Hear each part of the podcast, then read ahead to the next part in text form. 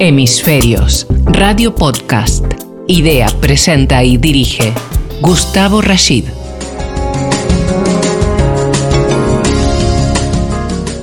¿Qué tal? ¿Cómo les va?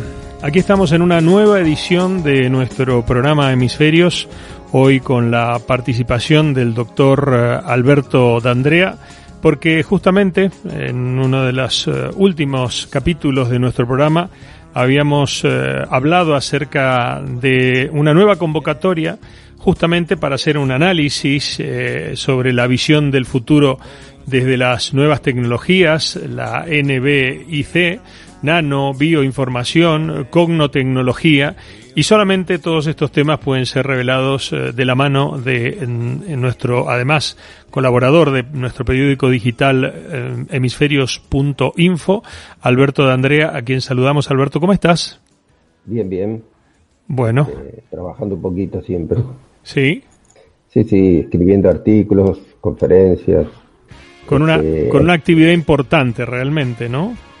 Sí, que se ha, incentivado mucho con este, la pandemia, ¿no? Porque ahora la posibilidad de hacer todo así online este, abre muchos panoramas. Se están haciendo muchas más charlas y conferencias que antes, ¿no? Sí, sí. Sí, eh, y además, bueno, te veo eh, en eh, algunos estamentos internacionales también dando eh, al, al, lado de prestigiosos eh, ponentes, hablando justamente sobre estos temas en cuestión, de los que hoy vamos a, en parte a tratar. Sí, son temas, son temas bastante este, confusos, enredados. Eh, eh entonces, bueno, digamos que con el tiempo me dediqué a, a tratar de, de, de precisarlos, de, de, limpiarlos un poco y de tener un panorama claro. Y eso está, está llegando, digamos, a, a varios países, por lo menos de habla hispana. Eh, ¿Te parece que entremos en tema, Alberto? Sí, cómo no.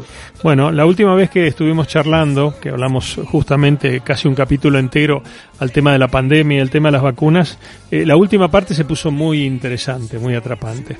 Eh, y era desde tu visión, eh, desde la nanotecnología, desde lo que significa estar en lo más pequeño, en lo más pequeño en cuanto a expresión y a medida eh, de lo que significa, mm, no sé si llamar este eh, la materia, eh, ver una visión de futuro, es decir, el futuro viene modificándose mm, en forma muy dinámica en virtud de lo que de lo que es eh, de algún modo la actividad que tú desarrollas y tu visión para nosotros es verdaderamente eh, trascendente e interesante para poder compartir con nuestra audiencia. Sí, nosotros lo que eh, tenemos que tener en cuenta es eh, en qué lugar estamos ubicados en este momento. a fin de, del siglo pasado, ya de, de 1975 en adelante, empezó a notarse un cambio muy muy interesante en cuanto a las ciencias y la tecnología. Pero ese cambio no fue eh, hecho por alguien que dijo, bueno, tenemos que hacer un cambio. Fue una presión directa del crecimiento de, la población mundial.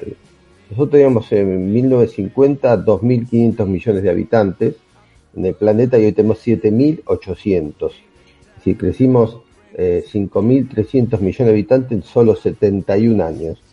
Y no estaba preparado el planeta para eso. A ver, hablando en concreto, es como si en una familia vivieran cuatro personas y mañana fueran a vivir a su casa ocho más. Eh, eso es lo que nos pasó. Y eso trajo aparejado un montón de problemas. El hombre contamina eh, de por sí y producto de su actividad. Quizás falta más energía, que se tomó toda energía fósil y, empeoró el tema. Eh, más alimentos, eh, apropiación de tierras por el hombre y eso se fue condenando a la pérdida de diversidad de especies eh, y un montón de situaciones, también problemas de comunicación, no era lo mismo comunicarse en el mundo 2.500 millones de personas que eh, 7.800. Entonces tuvo que haber respuestas, eh, respuestas a todas esas problemáticas, y las respuestas por supuesto no podían surgir de lo mismo que teníamos. Entonces es cuando empiezan a aparecer eh, lo que llamo yo nuevas ciencias, tecnologías integradas. Antes del, de 1975 teníamos la ciencia por un lado y la tecnología por otro. Y generalmente el objetivo de la ciencia era conocer y comprender los secretos de la naturaleza. Eso sigue siendo así, pero hoy en día con comprender los secretos de la naturaleza no arreglamos todos los problemas que tenemos. Hay que pasar de ese saber a ese saber hacer inmediato. Y para eso hay que pasar de las ciencias por un lado y las tecnologías por el otro a ciencias, tecnologías integradas que sean capaces de no comprender la naturaleza, más de eso, de transformar la naturaleza. Entonces, cuando nosotros empezamos, eh, como dice Jeremías Riskin, transformar la naturaleza para restituir las pautas perdidas y hacer posible la vida en la Tierra. Entonces, cuando nosotros vemos cuáles son las ciencias, tecnologías capaces de transformar la naturaleza, vamos a encontrar, por más que busquemos, solo tres. Hay solo tres ciencias, tecnologías integradas capaces de transformar la naturaleza. Y no se puede buscar más porque no hay. La primera es la química. La química es una ciencia y una tecnología. Y vaya si es una tecnología, ¿no? Todo, todo lo que nos rodea casi de química. El plástico, la pintura, este, los cosméticos, los medicamentos, los fertilizantes. Es decir, la química es una gran transformadora de la naturaleza. Ha hecho más de 100 millones de compuestos que no existían en la naturaleza. Pero el problema de la química es que en esta instancia particular, eh, la mayoría de todos los compuestos nuevos son anillados, tóxicos, cancerígenos. O sea, la química tiene esa ciencia de tecnología capaz de integrar la naturaleza, eh, integrada, capaz de transformar la naturaleza y que ha hecho mucho en ese aspecto, hoy en día empieza a convertirse en algo más peligroso y está más del lado de los problemas que de las soluciones ya, a pesar de todo lo que ha hecho. Y entonces aparecen las otras dos, más nuevas, eh, en su concepción, que son la biotecnología y la nanotecnología, que son ciencias, tecnologías integradas con una gran capacidad de transformar la naturaleza. La biotecnología, bueno, si nosotros decimos que la biotecnología es usar seres vivos o parte de seres vivos para dar respuesta a la problemática socioeconómica, bueno, podemos decir que cuando los fenicios hacían cerveza estaban usando seres vivos para la fermentación. La biotecnología moderna, o lo que conocemos como biotecnología hoy, empieza en 1973 con los primeros pasos de la ingeniería genética, la posibilidad de sacar ADN de un lado y pasarlo a otro. En 1973, un grupo de investigadores de la Universidad de Stanford y un grupo de investigadores de la Universidad de, California, unos tenían una enzima que era capaz de cortar ADN y otros tenían una enzima que era capaz de pegar ADN. Entonces sacaron un pedacito de ADN de una bacteria y lo pusieron a otra. Y fue la primera vez que se hizo ADN recombinante y ahí nace la ingeniería genética y la biotecnología moderna. Hoy la biotecnología tiene 65 millones de genes conocidos como para pasarlos de un lado a otro y poder producir ¿eh? utilizando energía solar. Entonces es una gran transformadora de la naturaleza y da respuesta en cuatro áreas fundamentalmente. Eh, salud, alimentos, energía y ambiente. Y la segunda, que nace, la ubicamos un año después, en 1974, es la nanotecnología. La nanotecnología tiene algunas ventajas con respecto a la biotecnología. Da respuestas a las nueve necesidades humanas primarias. Salud, alimento, energía, vestimenta, transporte, ambiente, defensa, comunicación, a las nueve. ¿Por qué da a las nueve la, la nanotecnología? Porque la nanotecnología implica innovar trabajando con átomos y moléculas. Es decir, si yo puedo trabajar con las piecitas más chiquitas de rompecabezas, puedo ir armando todo. Entonces la nanotecnología tiene una gran capacidad de respuesta y en definitiva, estas eh, biotecnología y nanotecnología, que son las dos ciencias, tecnologías capaces de transformar la naturaleza, son las encargadas de dar respuestas a todas las problemáticas que tenemos hoy. Para eso, obviamente, utiliza eh, como herramienta la infotecnología y la facilidad que da la nube, el trabajo, la velocidad, el almacenamiento, procesamiento, hasta algo de inteligencia artificial. Entonces, se va armando esta estructura que uno dice nano, bio, infotecnología, y lo que se empieza a ver es que a futuro eh, la sinergia entre las tres y su crecimiento exponencial hace que por fin se pueda avanzar al conocimiento del cerebro, ¿no?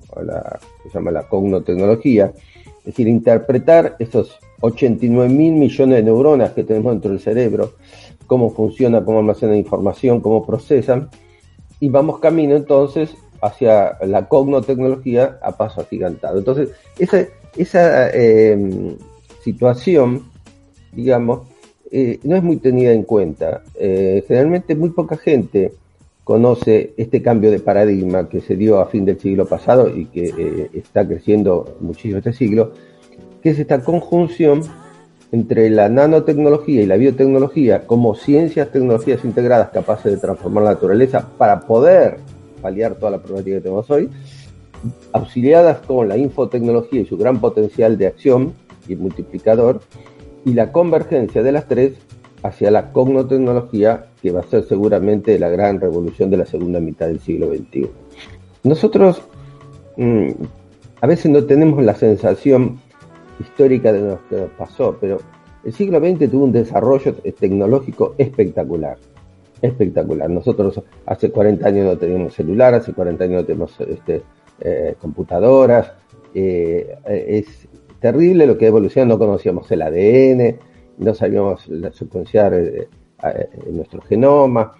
Y, ahora, lo que no tomamos conciencia, o, no es fácil si uno no está en tema, y aún estando en tema es difícil unir todas las piezas, que el siglo pasado, en 1900, justito, justito al inicio ya del siglo XX, en 1900, Mark Planck eh, hace su famosa teoría cuántica, que sería es la mecánica de lo pequeño, que difiere mucho de la mecánica clásica que conocemos nosotros, ¿no? Y, y lo que postula, o se da cuenta, investigando, es que la energía no es continua. Eh, un ejemplo de esto lo puso Einstein, ¿no? Einstein dijo, yo de un avión veo una playa y me parece que es un continuo, pero cuando me acerco y agarro la arena, veo que no es continua, que es discontinua, que está formada por pequeñas partículas. Hizo dijo Planck, eh, y lo demostró. La energía dijo es discontinua, parece ser continua, pero cuando uno analiza hay pequeñas bolitas de energía, paquetitos de energía que lo llamó cuantos o fotones. A partir de esa mecánica cuántica, que obviamente fue resistida al principio, le permitió a, Bohr, 1913, el primer modelo atómico medianamente confiable, hacer su modelo atómico donde los electrones estaban en órbitas. ¿Y por qué estaban en órbitas? Porque como la energía es discontinua, tenía que haber una sí, una no, una sí, una no. Y aparece el modelo orbital con el núcleo positivo, el, modelo atómico de Bohr, que fue el primer modelo atómico confiable que tuvimos. Y posteriormente, en 1926, se ve que ese modelo atómico de Bohr, que tenía una parte de cuántica y una parte de mecánica clásica, este, bueno, no era tan fácil definir dónde estaban los electrones y hubo que pasar un modelo probabilístico, más que un modelo definido eh, como lo hacía Bohr, y pasamos al modelo probabilístico en 1926 de Schrödinger. ¿Por qué digo todo esto? Que puede sonar así un poco aburrido. Porque esos 26 años, los primeros 26 años del siglo pasado, fueron los que hicieron la gran revolución del siglo. Porque a partir de tener un modelo atómico confiable, se pudo entrar a la física al estado sólido y apareció el diodo, el amplificador operacional, que es el de las calculadoras, el, chip, el microchip, el nanochip, y ahora estamos en el nanochip neurosináptico o neuromórfico, que imita las neuronas, ¿no? Y se pudo entrar el núcleo atómico y se manejó la energía nuclear, y se pudo entrar el núcleo de la célula y se conoció el ADN, este, nuestra secuencia genética, la posibilidad de eh, hacer ingeniería genética, desde el punto de vista de mejoras vegetales o mejoras animales, o de hacer mutaciones o silenciar el ADN que nos produce enfermedades. la gran revolución del siglo XXVI, eh, perdón, del siglo XX, empezó esos primeros 26 años del siglo pasado. Y exactamente lo que está pasando ahora, lo mismo. La gran revolución del siglo XXI son estos primeros 26 años, 27, 30 años de este siglo, en donde el gran avance de la biotecnología y la nanotecnología eh, nos permite eh, de alguna forma eh, tener un panorama de lo que va a venir a futuro. Y eso que va a venir a futuro, y eso que va a venir a futuro, este, lo vamos a hablar dentro de un ratito, está muy vinculado con la cognosciencia y la cognosotecnología. La política ambiental el ambiente y sociedad y la transición energética están en hemisferios. Dirige Gustavo Rashid.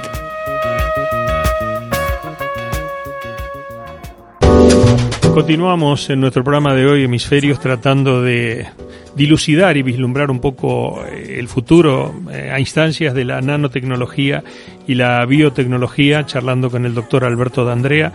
Alberto, eh, entonces, realmente, mm, justamente, la ciencia avanzó tanto hasta el punto, lo voy a decir como lo diríamos los vecinos de barrio, en algunos casos ha generado daño, eh, por los productos químicos, tóxicos, etcétera, etcétera, como bien lo, versabas. Y entonces podríamos considerar que la nano y la biotecnología eh, vienen de alguna manera a, colaborar en la subsanación de esos estigmas eh, emanados por lo que ha sido la evolución del, de la investigación científica.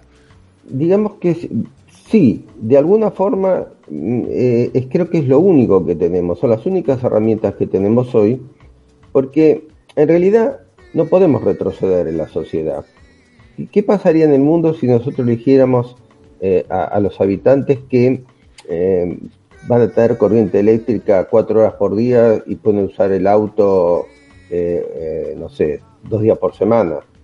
Eh, o que los vuelos aéreos se reducían el 10%. Es decir, hemos llegado a un nivel de vida que no se puede retroceder.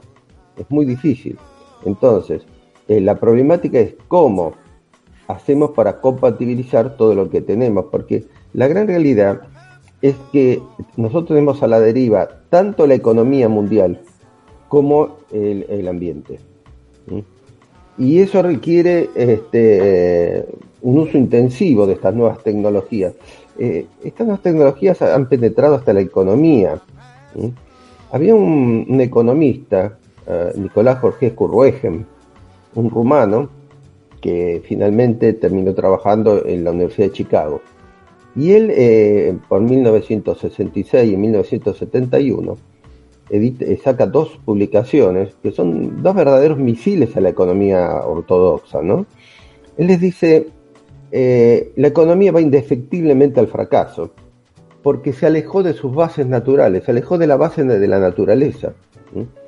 Para los economistas de la Escuela de Chicago, este, todo es un ciclo de producción y consumo, dice, ¿no? Pero no es verdad.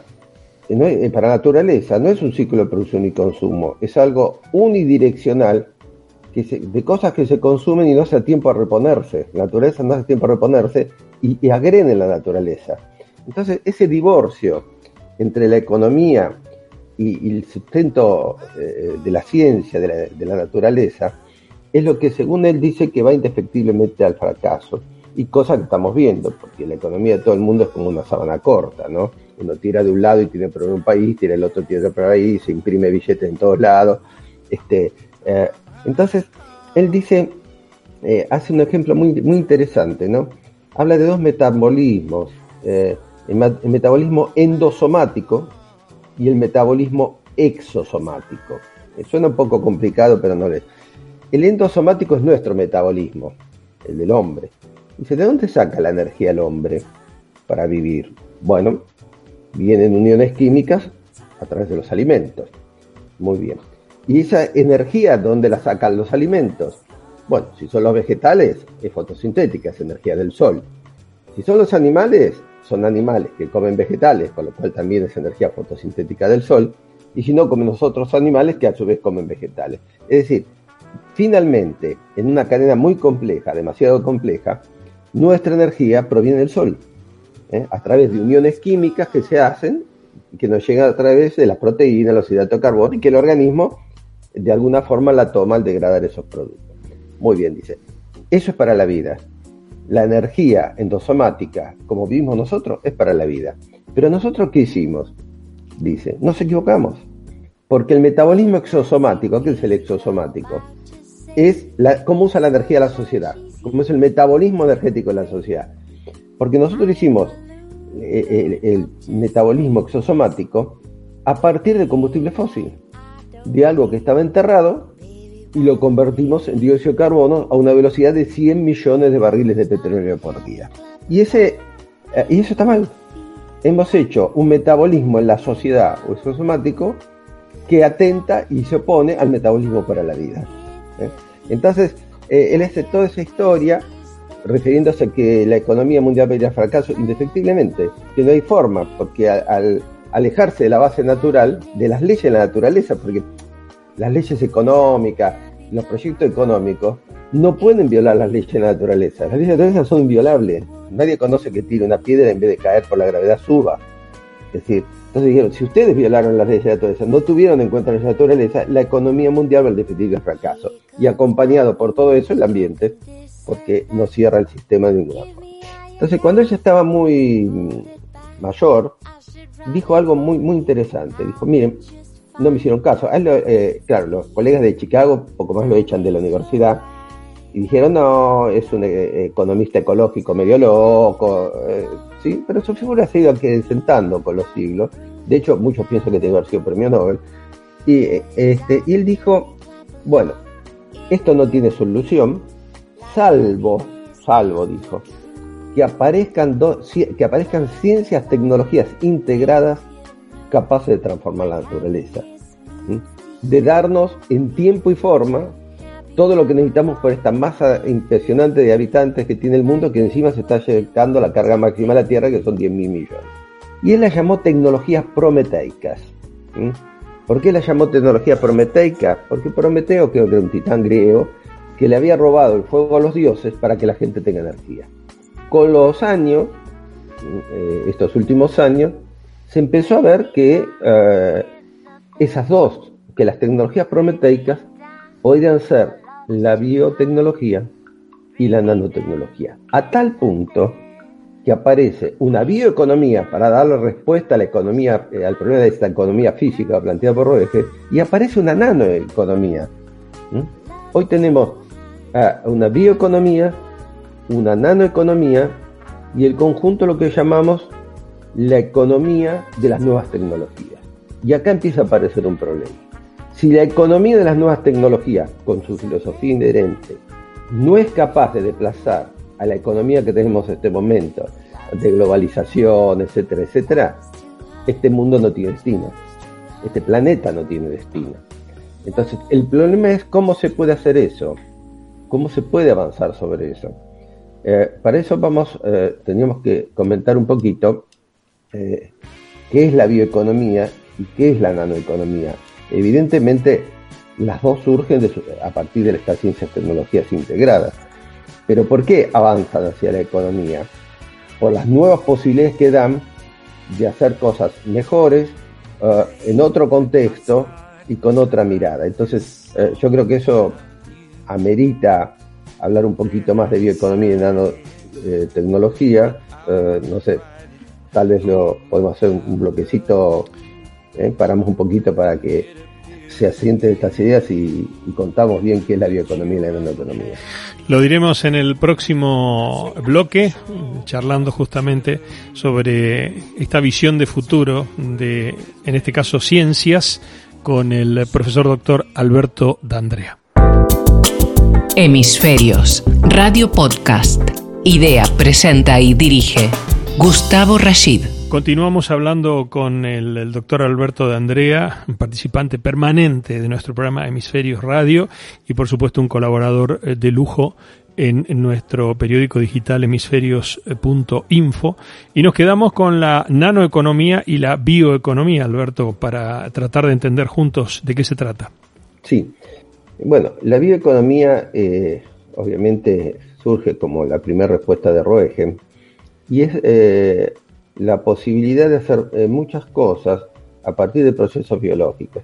Generalmente, mm, gran parte de la bioeconomía está centrada en los 65 millones de genes que se conocen y la posibilidad de, por ingeniería genética, ponerlos en otro lugar y que produzcan, por ejemplo, con la luz solar. Yo puedo dar un ejemplo. Eh, en las plantas del tabaco, ustedes saben que en muchos países, bueno, se, ha perseguido el consumo del cigarrillo, se, se pone que es cancerígeno, etcétera, etcétera. Entonces están buscando algunas aplicaciones para la planta de tabaco, eh, porque mucha gente que vive de, la siembra y la cosecha de la planta del tabaco, para dar un ejemplo nada más.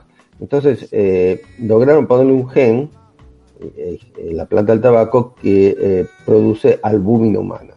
Con el valor que tiene albúmina humana comercial. Entonces, ¿y cómo la produce? Obviamente con un proceso fotosintético de la luz del sol. Entonces está produciendo albúmina humana a partir de esas condiciones.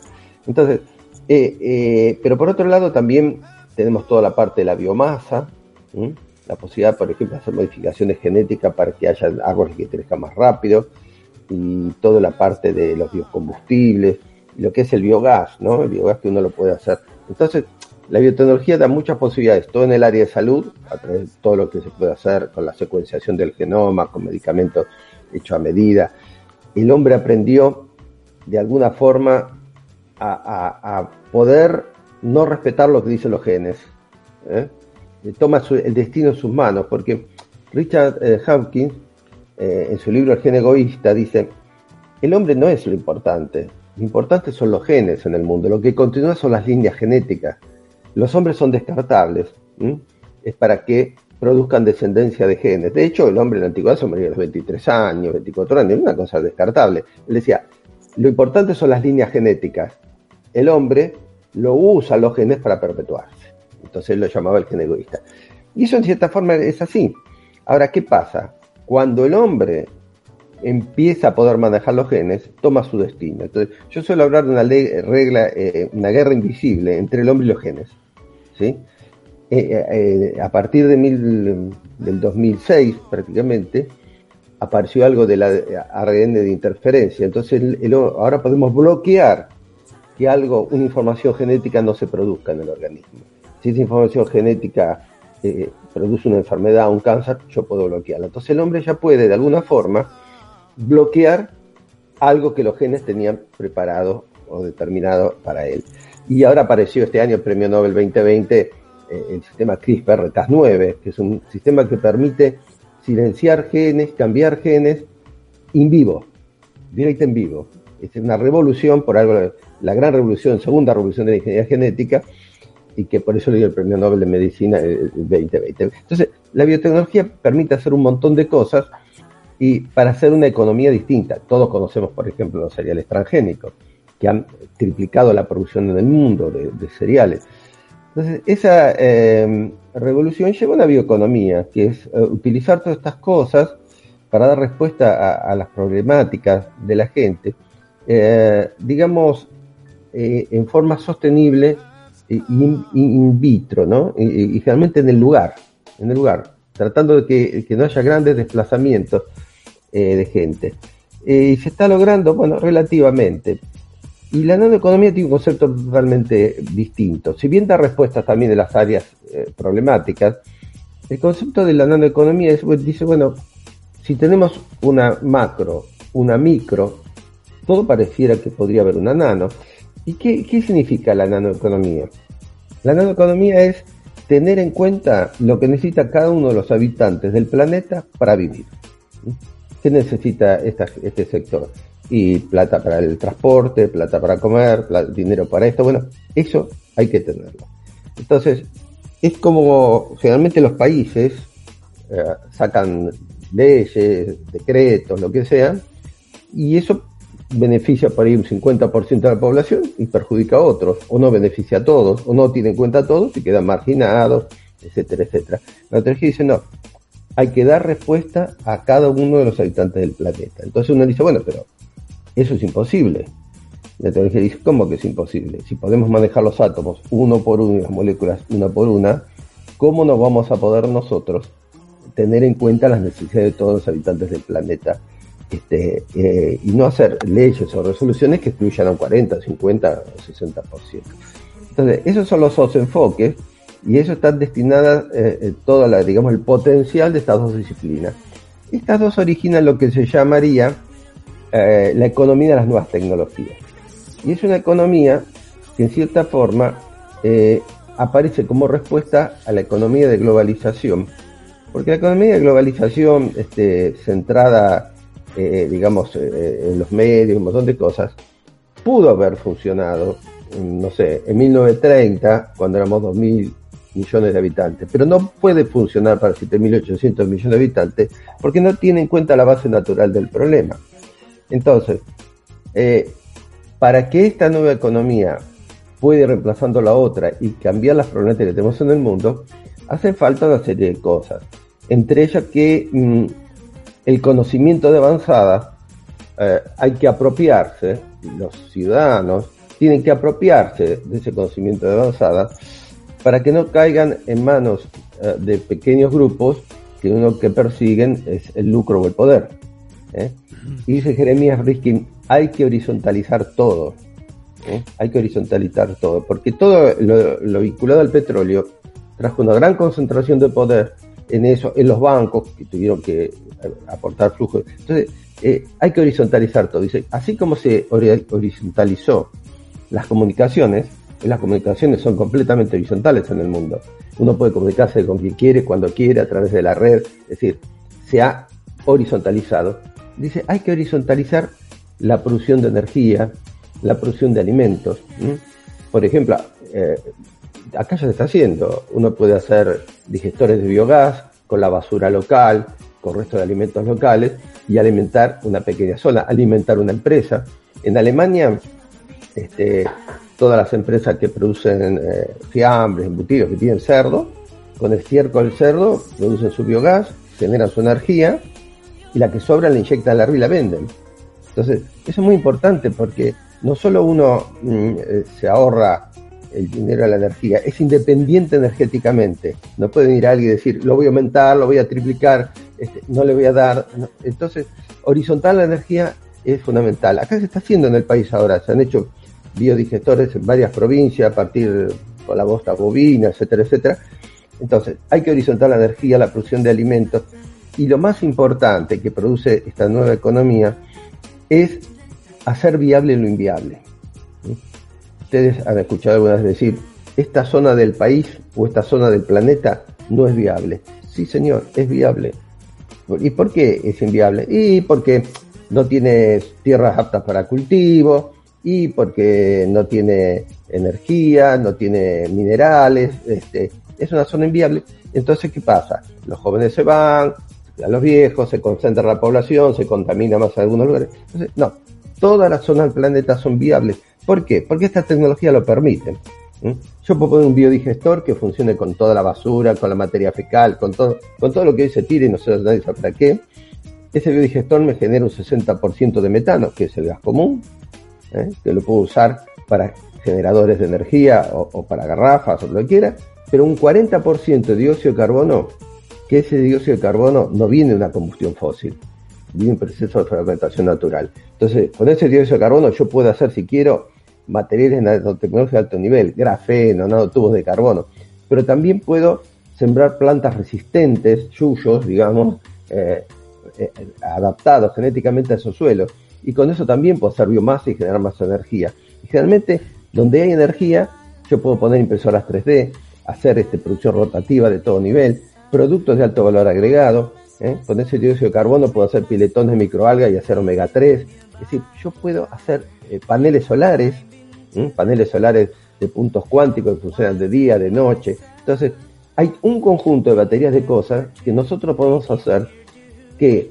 todo el planeta sea viable, que la gente pueda vivir donde nació y en el lugar donde trabaja y que sus hijos no se vayan, y fundamentalmente desconcentrar, ¿eh? desconcentrar eh, esa acumulación de poder que, está llevando al planeta hacia eh, donde no debiera ir.